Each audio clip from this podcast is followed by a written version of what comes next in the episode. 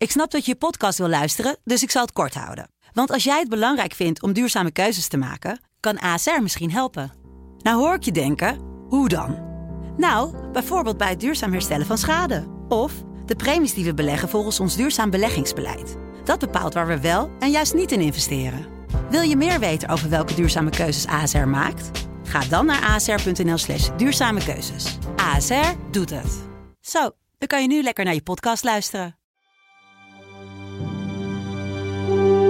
Dit is Delta Tango, de internationale veiligheids- en defensiepodcast van de Telegraaf. Mijn naam is Olof van Jolen. Meestal hebben we het in deze podcast over de veiligheid ver weg, over oorlogen en conflicten die ver van ons bed zijn. Maar na afgelopen weekend waren er geluiden als het leek wel oorlog in onze eigen buurt veel te horen. we hebben het vandaag dan ook over de straatrellen en protesten in grote steden en over de complotdenkers die deel uitmaken van het anti-overheidsprotest. Vooral in Rotterdam ging het er ongekend hard aan toe afgelopen weekend. Ik ga het erover hebben met mijn uh, vaste partner in crime hier bij uh, Delta Tango, Sylvan Schoonhoven. Sylvan, goed dat je er weer bent. Um, nog even in het kort. Wat is er ook alweer gebeurd en wat weten we nu het een paar dagen later is?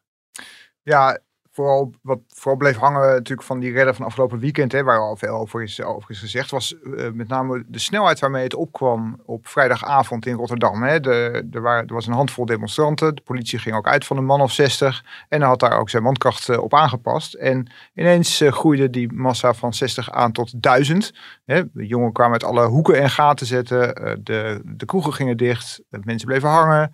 Het eerste vuurwerk werd afgestoken, er ontstond een brandje. En toen is het echt in bijzonder hoog tempo geëscaleerd. Hè? En uh, wat er daarna gebeurde, dat, uh, dat weten ze natuurlijk wel. Er ging een, er ging een politieauto in de fik. Uh, de ruiten werden, werden ingegooid. brandweermannen die kwamen blussen, die werden ook aangevallen. Die moesten verdedigd worden door de ME. Politie die zelfs zo in het, in het nauw kwam dat ze moest gaan schieten? Ja, je kon echt zien dat, dat de politie... ja, ze wisten bijna niet waar ze het zoeken moesten. Ze, ze moesten zich echt terugtrekken. Uh, en om het, om het vege lijf te, te redden. En moesten uiteindelijk het dienstwapen trekken. Niet alleen voor waarschuwingsschoten, maar ook voor gerichte schoten. En dat is natuurlijk heel, heel bijzonder, want dat, is, uh, dat, was, hè, dat was sinds 2009. Die redden bij Hoek van Holland was dat niet meer voorgekomen. En uh, daarbij zijn ook gewonden gevallen. Hè. En een, een van die mensen ja, staat ook een beetje te boek als een bekende complotdenker. Die ook een eigen kanaal heeft waarop hij ja. zijn theorieën ontvouwt. Waren dit nou echt de rellen van de complotdenkers? Of, of was, dit, uh, was dit iets anders? Nou ja, dit waren niet de rellen van, van de complotdenkers. Hè. Daar is iedereen het wel over eens. Het begon als protest van de complotdenkers hè, in Rotterdam. En uh, nou ja, wat er daar, daarna bij kwam, dat waren allerlei rellende jongeren, uh, ontevreden types, voetbalsupporters, uh, dat, soort, dat, dat soort werk. En die hebben allemaal niet al te diepgaande ideeën over uh, een groot complot achter de coronacrisis. Maar zo is het wel begonnen. En je zag ook bij de redder die daarna in, uh, in andere steden volgde. Hè, want je ziet altijd toch het verschijnsel dat andere steden niet achter willen blijven. En de, uh, ja, daar, daarbij was het ook duidelijk natuurlijk een mix van mensen die protesteren tegen wat er allemaal gebeurt, zoals ze dat dan noemen. En uh, types die gewoon op, op, op rellen uit zijn. Dat is, dat is wel duidelijk. Een soort wetmatigheid. Als er, iets, als er iets gebeurt, dan krijg je altijd een aanzuigende werking. Hebben we natuurlijk ook gezien bij die rellen rondom uh, de avondklok die ja, er was. daar gebeurde precies hetzelfde. Hè? En dan heb, je, dan heb je steden die niet achter willen blijven. Die voelen van, ja, wij moeten ook uh, aan de slag. Nou ja, en dat, dat lukt dan soms wel, soms niet. Je zag ook steden zoals Zwolle, waar allerlei signalen waren dat het daar heel erg mis zou gaan. Maar waar het uiteindelijk meeviel. Uh, ook omdat de politie daar waarschijnlijk beter was voorbereid en al maatregelen had getroffen om escalatie uh, te voorkomen. En dan zie je eigenlijk dat het, uh, nou, na een paar avonden is het weer helemaal terug naar normaal. Dan is de rust weer gekeerd en dan is het, ja, dan is het toch natuurlijk wachten op eventueel de volgende keer dat het misgaat. Want ja, die spanning blijft natuurlijk in de samenleving. En er hoeft maar iets te gebeuren. Een, een lockdown of nieuwe maatregelen, oud en nieuw. je, kan maar, je kan zo gek niet, niet bedenken of het kan weer aanleiding zijn voor rellen. En omdat het er nu zo ongekend hard aan toe ging, is de politie daar natuurlijk extra op bedacht. Van hoe kunnen we nou beter acteren als dat weer gebeurt. Hè? Want de agressie was, nou ja, was echt ongekend. En je, hoorde ook regelmatig zeggen van, ja, kunnen we niet in zulke gevallen toch het leger inschakelen? Nou, jij bent onze defensieverslaggever. Ik vraag me dan altijd af van, is dat, is dat überhaupt een, een scenario wat denkbaar is in Nederland? Het is een heel lastig scenario. Het is ook een beetje een Pavlov-reactie. Een beetje de, het, het aanhalen van het Amerikaanse cliché send in the Marines. Um, kijk, in principe als dingen heel erg uit de hand lopen, is er, en dan heb je het over, over puur theoretisch, is er capaciteit. Er is altijd een x aantal militairen in Nederland beschikbaar voor, zoals het mooi heet, het verlenen van bijstand aan de civiele autoriteiten. En dat varieert van dat die lui uh, zandzakken kunnen volscheppen als uh, Limburg onderloopt, totdat ze inderdaad, als het nodig zou zijn, uh, de orde kunnen gaan handhaven. Maar het is echt een aller, aller, allerlaatste redmiddel. Is dat, is dat ooit gebeurd eigenlijk?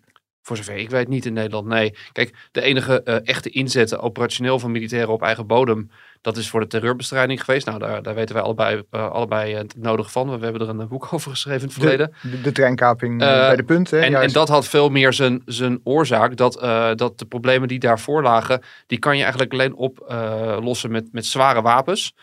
De politie uh, heeft in Nederland eigenlijk geen zware wapens, los van de arrestatieteams. Maar de normale politiemensen worden niet opgeleid om te schieten met een machinepistool of, of zwaarder.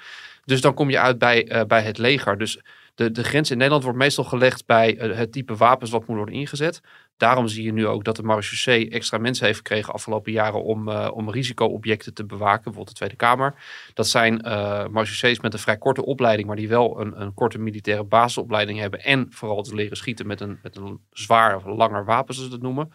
Maar waar we het hier over hebben, dat is, dat is uh, ja, zullen we zeggen, crowd and riot control, zoals het heet in militair jargon daar is wel een soort basisopleiding. Bepaalde uh, lui krijgen daar wel een basisopleiding van. Maar die, die zijn daar bij lange na niet zo uh, in geschoold en zo handig in. Als bijvoorbeeld bij ons de ME. Die, die kennen niet al die, die, die speciale strategieën die je hebt om, om groepen ergens heen te drijven. De enige kennis die daar wel voor is, zit bij de Marche dus. En die worden wel ook gewoon ingezet. Maar als je... Um, het hebt over zeggen, zet het leger in. Dan hebben mensen toch een beetje het beeld van mannen in camouflage pakken met, uh, met, uh, met, met zware wapens voor een, uh, voor een buik. Nou, het, ik denk dat ze alles zullen doen om dat te voorkomen. Om, omdat er ook nog een, een heel ja, zeggen, opvallend risico aan vast zit. Dat hebben ze in België gezien na die terreuraanslagen op, um, op Brussel en Zaventem. Uh, zijn daar wel op grote schaal militairen bij allerlei uh, objecten neergezet. Um, en het lastige daarvan, dat vertelde destijds uh, commandant de strijdkrachten Rob Bauer mij. Die zei, ja, de Belgen zitten nu met het probleem dat hun krijgsmacht enorm wordt aangetast door al die mensen die ze daar moeten laten staan. En eigenlijk zouden ze inmiddels alweer kunnen terugtrekken of willen terugtrekken. Maar dat is een, een psychologische hele moeilijke stap die eigenlijk bijna niemand durft te nemen. Want als je ze weghaalt en twee dagen later gebeurt er iets, ja, dan is het, is het land klein. Uh, dus in die zin is ook de, de, in Nederland bestuurlijk politiek veel meer de voorkeur om, um, ja, om dat op te lossen gewoon met, met politiemensen, met, met die middelen. Uh, en, en als het even nodig is, die mensen nog wat verder op te leiden, zodat ze het kunnen aanpakken. En niet dat leger, wat eigenlijk ook vooral bedoeld is voor de inzet in het buitenland, uh, om dat daarvoor in te gaan zetten. Ja, want de inzet van het leger tegen de eigen bevolking, hè, dat riekt natuurlijk naar een dictatuur. En laat dat nou net precies een thema zijn dat heel erg gevoelig ligt bij de complotdenkers. Hè? Die, uh, er waren al, al geruchten bij de rellen overigens van er zijn uh, Belgische politiemensen uh, gekomen. Er zijn speciaal getrainde EU-agenten wow. aangekomen om de rellen te bezweren. Dus dat soort geruchten... Ja complotten, die zongen dus al rond. Nou, hoe, hoe, gevoelig het ligt, dat was uh, mooi om te zien bij die boerenprotesten, um, uh, wat, wat langer geleden. Daar wou op een gegeven moment de burgemeester, de lokale driehoek in, in, um, in Den Haag, die wilde bepaalde wegen blokkeren. Wat heb je daarvoor nodig? Hoe doe je dat beste? Met grote vrachtwagens of met zware containers. Toen hebben ze transportbedrijven benaderd en die, zeiden, ja, uh, als je het niet heel erg vindt, uh, dat doen wij niet. Want als, als er rellen komen en onze auto's gaan in vlammen op, ja, dat, dat, dat kunnen we niet hebben. Daar zijn we niet voor verzekerd. Dus als een soort uh, ultimo remedie is er toen gevraagd aan Defensie of zij een x-aantal vrachtwagens wilden leveren daarvoor. Die vrachtwagens zijn gewoon neergezet daar op, op, op een afritten. Er stonden geen militairen met, met wapens bij. En toch zong toen ook al rond, werd er ook al gezegd, ook in media.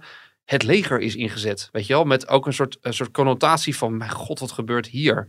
Uh, dus, dus ja, weet je, als je weet hoe, dat, hoe gevoelig dat al ligt, laat staan dat je daar gewoon uh, een, een, een, een, peloton infanteristen naar binnen jaagt of, uh, of de mariniers erop afstuurt. Ik, ik ja, denk dat daarmee, klein is. daarmee zou je dus olie op het vuur gooien, hè? want die, die complot denkers, hè, mensen die het idee hebben dat er een soort uh, grote samenzwering zit achter de coronacrisis, de, de QR-code. En die denken dat dat de eerste stappen zijn op weg naar een totale dictatuur.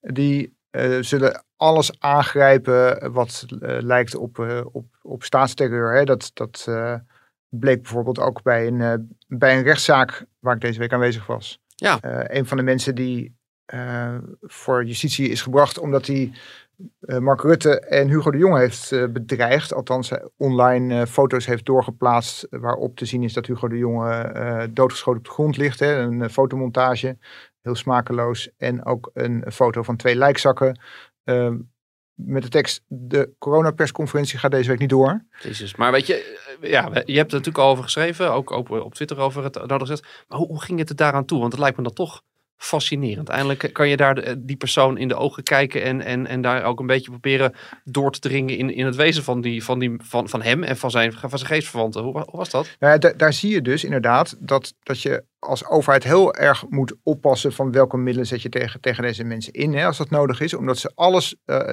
alles filmen en alles aangrijpen om zichzelf als daar te profileren als uh, martelaren van het vrije woord. En dat is ook wat er bij die, uh, bij die rechtszitting in Den Haag heel duidelijk gebeurde. Uh, er was die dag al een uh, reclamevliegtuigje met een sleep de lucht in gegaan met Free Huig Plug.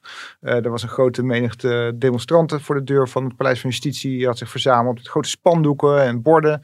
Nou, die zoeken de confrontatie met de politie op. Daar was wat duw- en trekwerk. Binnen waren ook wat mensen die het podium echt pakten. Hè? Echt duidelijk het podium pakten om te laten zien dat zij het ware verzet vormen tegen die, uh, die dictatoriale dat zien die macht. Mensen, dat zien die mensen echt zo? Ja, dat, daar, zijn ze, daar zijn ze volledig van overtuigd dat zij de voorhoede zijn van een verzet tegen een, uh, een regering die niet legitiem is. Uh, want die regering is in feite maar een dekmantel voor iets heel cynistisch wat, wat daarachter zit. En dat hoor je in een, in een fragmentje wat wij hebben van Huig Plug waar je daar iets over zegt. Dat is me nogal een bedrag voor een bewaarder. Ik zat in, uh, sterker nog, daar ben ik trots op, ik ben nooit bevorderd. Het zal u niet verbazen, toch? Het zal u niet verbazen, ik ben nooit bevorderd. In militaire dienst niet, niet één soldaat één. En ik zat nog in schaal 6. Ik was een medior PIW'er.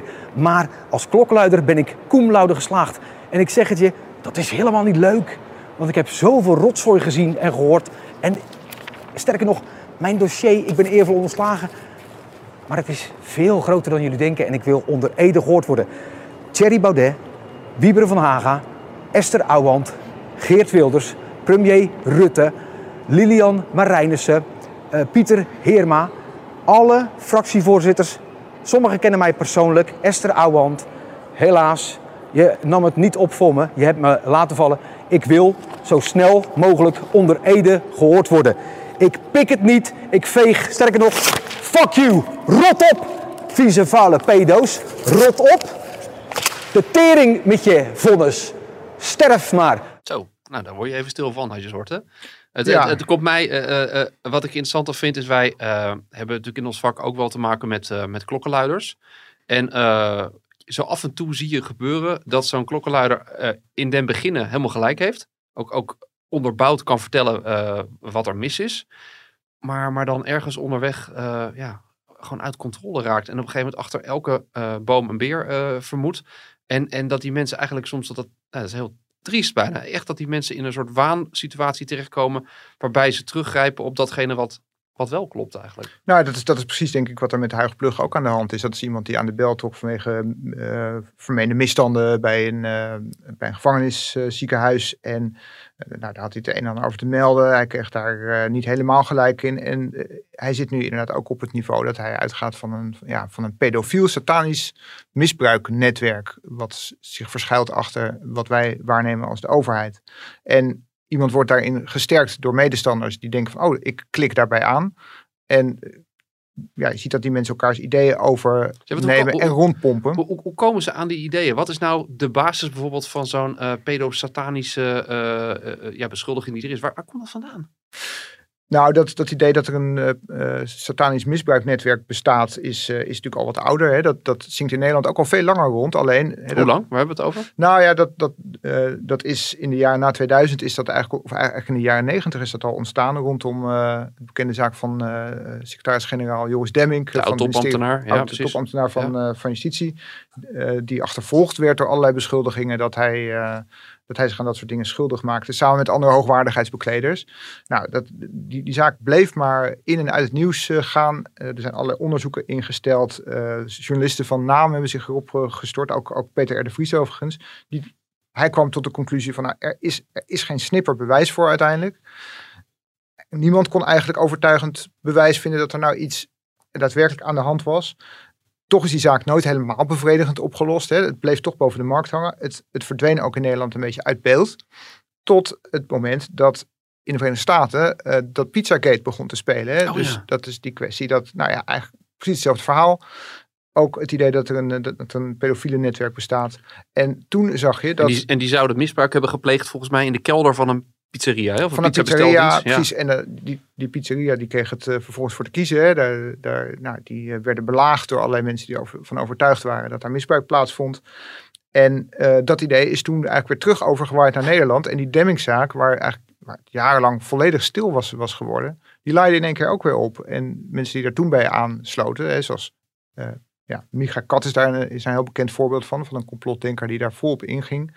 Die zie je nu eh, hier ook weer op dit Ja, want thema. Want het En klikt, deze mensen klikken weer aan tegen de mensen die eh, allerlei ideeën hebben over corona. En, en achter corona ook een complot zien. En achter de vaccins Ja. een complot zien. Want het, want het voordeel van denken in, in complotten is dat je altijd verbanden tussen onderdelen daarvan kun je altijd leggen.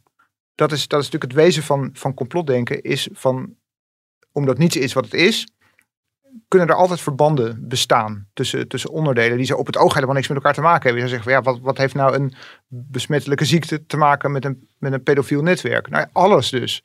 Eh, het, het is allemaal deel, deel van een groot plan, waarbij eh, mensen als minister De Jonge of premier Rutte eh, dan wel daders zijn. Of, zoals sommige mensen denken, helemaal geen daders. Nee, dat zijn ook maar pionnen van mensen die nog achter deze schaduwmacht schuil gaan. Ja. En dat is, dat is dan een kleine elitaire groep waarvan we de namen niet eens weten. En dat, is, dat zijn de echte daders. En het lastige is, het valt niet te ontkennen. Want het bewijs dat het niet zo is, ja, eh, dat, dat valt eigenlijk niet te leveren. Zo, het is zo absurd natuurlijk. Ja, als je, als je eenmaal daar de tekenen van, van gaat zien, dan zie je ze overal. En dat is, dat is natuurlijk ook het probleem. Hè? Op een gegeven moment zit er dus geen, geen eind aan de conclusies die je kunt gaan trekken. En eh, op een gegeven moment, hoe, hoe verder de conclusies zijn die je, die je trekt, hoe meer aanzien je kan, ook kunt verwerven in die kringen. Hè, je, je kunt natuurlijk gewoon denken van, nou ja, dat coronavirus, hè, dat, is, dat, is, oh, dat is gemaakt in een Chinees laboratorium en losgelaten op de wereld. Nou, dat is stap één. Dan kan je vervolgens denken van, ja, waarom hebben ze dat gedaan? Is dat de schuld van China? Of zit een wereldregering misschien achter dat plan? En dan ga je de, ga je de volgende stap in. Is dat bedoeld om de EU eh, oppermachtig te maken bijvoorbeeld? Of hè, het World Economic Forum zit daarachter met een soort agenda voor de hele aarde. De Bilderberggroep hoor je dan vaak steeds, het wordt allemaal steeds groter. Het wordt steeds groter. ja. En op een gegeven moment is het niet alleen maar een wereldregering, maar ook een satanisch netwerk. Ja. Dus Satan aanbidders eh, die kindertjes slachten. Het wordt volgens mij vooral ook ongelooflijk ingewikkeld. En je hebt een paar eh, mooie voorbeelden eh, verzameld hè, van, eh, van dit soort theorieën en, en de mensen die ze uitdragen. Zeker. Toen deze hele corona-epidemie ehm, aangekondigd werd op het journaal, was ik al wantrouwig. En QAnon die, die bevestigde als het ware een vermoeden dat ik had. Namelijk dat deze maatregelen ten aanzien van ehm, eh, de corona-epidemie... niet zozeer het beschermen van de ouderen en de kinderen en de zwakkeren onder de samenleving geldt... maar dat het eigenlijk meer geldt... ehm, Ehm, als een van de stapjes die gemaakt worden om uiteindelijk een controlestaat te installeren. Dat is eigenlijk waar QAnon het ook over heeft. Niet als enige, maar wel als een van de grootste tegenkrachten, zeg maar. En dan, we hebben zeg maar, nou ja, in Nederland Rutte en de Jonge, dat is dan de regering en die spreekt eh, uit naam van, ja, uit naam van de complete regering.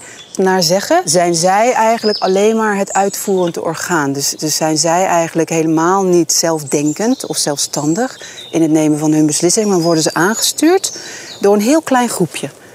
En dat groepje, dat wordt dan aange- aan- aangeduid als de elite of de Illuminati of de kabaal. Je hebt vast wel gehoord van Jeanette Ossebaard en de kabaal. Ehm, dat kleine groepje, dat stuurt de regeringen in de wereld aan. En mijn, mijn, dus, dus in die zin werd bij het ontdekken van QAnon mijn vermoeden bevestigd. En ook wel mijn hoop een beetje aangewakkerd in de zin van... zou er dan echt een goed georganiseerde, gestroomlijnde tegenbeweging zijn? Ja, deze dame die was te horen bij, de, bij het programma Danny op straat hè, met Danny Goossens. Die eh, ook in gesprek ging met allerlei complotdenkers, waaronder de mensen die bloemen neerlegden op die begraafplaats in Bodegraven. Je kent dat verhaal misschien Oh ja, wel, hè? da- daar zou het allemaal, dat was het epicentrum van Ja. de satanische kindermisbruik. eh. Precies, daar lagen ook de, de slachtoffers begraven van het kindermisbruik. Nou ja, dat leidde tot hele eh, pijnlijke en ongewenste situaties eh, daar. Maar zo, zo zie je hoe het voor sommige mensen niet alleen een beetje blijft bij theoretiseren, maar hoe mensen ook in actie kunnen komen en op een gegeven moment schuldigen kunnen gaan aanwijzen. Hè. Dan kom je bij dat eh, nu veel besproken begrip tribunaal uit. Dat is iets wat, eh, waar, waar heel veel van dit soort eh, complotdenkers het over hebben. En sommige mensen die, die, die, zeggen dan van, nou ja, nee, maar zo'n zo'n tribunaal, dat moet je zien als gewoon dat je dingen voor de rechter brengt. Of dat je op een gegeven moment een soort verzoeningscommissie in het leven roept. Maar andere mensen hebben daar een hele andere uitleg van. Een van die mensen is eh, Rob Bux en die hoor je hier op een fragmentje. En wat ik zeg, en die Great Awakening, dat grote ontwaken van We the People, dat is wel bezig, maar het moet sneller gaan. Ga ik weer lopen mekkeren? Niet met 10.000 man en gele parapluutjes door een wijkje ergens in Amsterdam, maar met een paar honderd man naar Den Haag. En daar het probleem naar buiten trekken. Openbare executie. Hè, wat zegt hij nou? Ja, want dat gaat natuurlijk wel gebeuren. Als het geen Nuremberg-tribunaal wordt, dan wordt het openbare executies. Kan niet anders. Dat is in het verleden ook al gebeurd. En dat zal waarschijnlijk weer gebeuren. Zo. Nou, eh, dat zijn ook serieuze woorden. Ik kan me ook niet anders voorstellen dat iemand die zoiets zegt, eh, vervolgens ook wel in de gaten eh, wordt gehouden door de inlichtingendiensten, waar jij alles van af weet, die diensten. Hoe taxeren zij dit soort mensen? Is deze man gewoon een kerel met een carkit en een hele grote mond? Of wordt hij wel ook gezien, en, en mensen zoals hij worden, hij, worden ze gezien als een serieuze bedreiging? Nou ja, je moet je eens voorstellen wat er zou gebeuren als een moslim met een, met een lange baard dit soort teksten zou gaan eh, uitspreken. Over, over tribunalen en mensen naar buiten trekken in Den Haag en eh, openbare executie. Die zou eh, per direct van zijn bed worden gelicht. Bij de inlichtingendienst is het zo, hè, we hebben een, een dreigingsniveau van, van drie op een schaal van vijf. Dat betekent dat de aanslag eh, heel erg eh, goed denkbaar is op het moment. De afgelopen jaren was het ook zo. Alleen toen was die dreiging voor 100%, bijna 100% bestond die uit de dreiging vanuit jihadistische hoek. Nu is die dreiging niet meer alleen vanuit die hoek, maar ook vanuit eh, deze kringen. Dus rechtsextremisten, complotdenkers die hun ideeën tot het uiterste willen brengen. En die bereid zijn om de daad bij het woord te voegen. En ja, reken er maar op dat inlichtingendiensten deze mensen heel nauwgezet in de gaten houden. Omdat eh, ja, ook al gezegd is van ja, er hoeft er maar één bij te zitten. Die denkt hè, in het idee van ik ben een verzetstrijder tegen een satanische vijand. Ja, daar is niet veel voor nodig dan om de daad bij het woord te voeren. En dan denk van ik ga een daad stellen. Nee, dat maakt ook, ik, ik vind dat ook oprecht eng. Hè? Want aan de ene kant, mensen lachen wel om dit soort lui, omdat, omdat het natuurlijk meestal grootspraak is. En om, omdat je weet dat deze mensen echt gewoon eh, waanbeelden hebben. Ik bedoel, de grap over bezuinigingen over, op de GGZ wordt vaak gemaakt. Maar wat jij zegt, dat is, wel, dat is wel eng. Want er hoeft wel één iemand te zijn die wel eh, over een wapen beschikt. Of iemand die doordraait en, eh, en, en iets doet. Ja, en we hebben, we hebben weer een afschuwelijke situatie. Ja, nou daar, dat is dus een van de redenen waarom die Huig Plug waarover eerder, eerder spraken zo stevig werd aangepakt. Hè. Eh, die had eigenlijk alleen maar een fotootje geplaatst, zou, zou je kunnen zeggen. Maar dat was iemand die ook daadwerkelijk op het Binnenhof rondliep. En ook verontrustend vonden zij een filmpje waarin Huig Plug zegt dat hij achter Mark Rutte aan zit. Eh, of het hem is, kan je niet helemaal goed zien. Maar hij presenteert het alsof hij daar achter Mark Rutte aanloopt. En onder dat filmpje zie je dan reacties als van ja, geef, geef gas of zo. Hè, eh. In de trant van rijd er overheen of maak hem dood. sprak ook En- Haagse collega's die zeiden van die man is gewoon doodeng. Ja, dat is altijd heel erg lastig in te schatten natuurlijk. Dit soort mensen komen in het dagelijks leven bijzonder rationeel en redelijk over. Hè? Je kan daar gewoon een goed gesprek mee voeren. Alleen als je gaat, gaat doorprikken in hun, in hun ideeën hun denkbeelden, dan, ja, dan sluimert het geweld echt aan de, aan de oppervlak. En dat eh, maakt het buitengewoon griezelig. Zeker als deze beweging eh, ja, één verenigd front zou, kan, zou gaan vormen.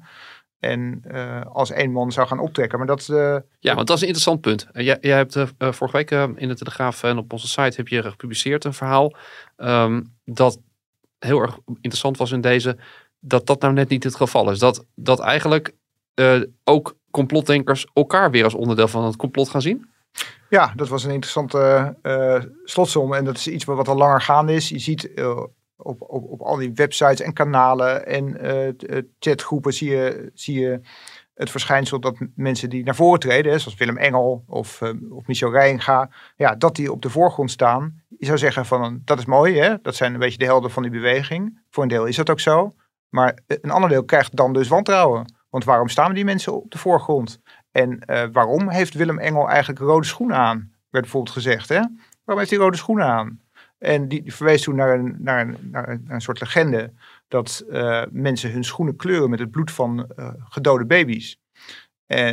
de rode schoenen van Willem Engel waren dan waren een soort subtiele verwijzing om te laten zien van ja, ik maak eigenlijk deel uit van het satanisch complot. Nou, je zou denken van wie op aarde kan dit nou serieus nemen? Maar er zijn toch er zijn mensen die, serieus dit werkelijk serieus nemen. Ja. ja. Ja. en die zien dus allerlei zo van, ah, hoe, hoe kan het dat, uh, dat Michel Rijnga niet werd aangehouden door de politie? Of hoe kan het dat Willem Engel dit? Of, en die zien overal tekenen van, hé, hey, het is wel toevallig. Ja. Zou hij soms de controlled opposition zijn? Hè? Dat is het woord wat dan altijd valt. Uh, het door de door de overheid zelf georganiseerde en gereguleerde verzet bedoeld om het echte verzet te breken. Want niets is wat het lijkt. Hè? En, uh, ja, dus het is, is dit een beetje een gevalletje de revolutie vreet zijn eigen kinderen op? Nou, dat is, dat is duidelijk wel. Hè. Kijk, uh, dit, dit, gaat uiteindelijk maar om, om een minderheid. Natuurlijk, uh, mensen als Willem Engel en Michel Rijnga en anderen blijven nog steeds heel veel steun hebben. Maar je ziet toch dat het risico van, van verbrokkeling dan toch dreigt. Zo'n zo'n front kan, kan natuurlijk niet serieus gezamenlijk optrekken. Op het moment dat je, dat je stelselmatig alles wantrouwt, dus ook je eigen leiders. Want je hebt als beweging heb je gewoon charismatische leiders nodig. Die de kaart trekken, die het gezicht vormen. En, één lijn en onderling en ook vertrouwen. Want anders dan ben je geen beweging. Nee, anders, anders kun je nooit uh, een serieuze beweging opbouwen. En dat, dat, dat gaat hier fout. En dat betekent overigens niet dat, uh, hè, dat, dat dat front nu helemaal ineen gaat storten en dat uh, we er volgend jaar niets meer over horen. Want uh, het is natuurlijk veel hardnekkiger dan, dan dit. En ik is er wel zo'n inschatting gemaakt hoeveel van deze mensen er zijn in Nederland? Waar hebben we het over? Uh, een inschatting van het aantal. Ja, dat, dat hangt er weer vanaf van hoe, je, hoe, hoe diep je erin zit. Hè? Sommige mensen. Kijk, er zijn heel, bijvoorbeeld heel veel mensen die uh, twijfelen aan de waarheid achter 9-11. Dan heb je het echt over. Nou, volgens mij heb je het dan uh, in bijvoorbeeld kringen van, van moslims heb je het zeker over 50%. Zo. Uh, ook een complottheorie. Ja. Hè? Dus, dus het is een beetje van hoe, hoe, hoe ver moet je in het konijnenhol zitten om te gelden als complotdenker. En, en, en wij spreken, en als we het dan praktisch vanuit de veiligheidsoogpunt kijken, hoe groot is die groep die daadwerkelijk uh, de straat op gaat en, uh, en, en tot actie wil overgaan? Die is natuurlijk veel kleiner, denk ik. Die is uiteraard veel, veel kleiner. Uh, maar dat is wel een groep die groeit. En eh, die dreiging neemt absoluut toe. En ja, zoals, uh, zoals de NCTV al schreef, je hebt er maar één nodig uh, om de daad bij het woord te voeren. Of, of je, hebt een, je hebt een catastrofe. Hey, hoe is het eigenlijk met, met Huigplug afgelopen? Is die al veroordeeld of is dat, is dat nog hangende? Nee, hij heeft, hij is direct heeft die straf gekregen. Hij mag niet meer in de, binnen een straal van 50 meter van Mark Rutte of Hugo de Jonge komen. En uh, hij uh, heeft tien weken celstraf gekregen, waarvan uh, vier voorwaardelijk. Dus hij moet daadwerkelijk terug de gevangenis in. Hij is er al eens een keer in, in, in hongerstaking gegaan en hij maakt er een groot drama van. Hij zet zichzelf neer echt als een, als een held en wordt ook als zodanig behandeld.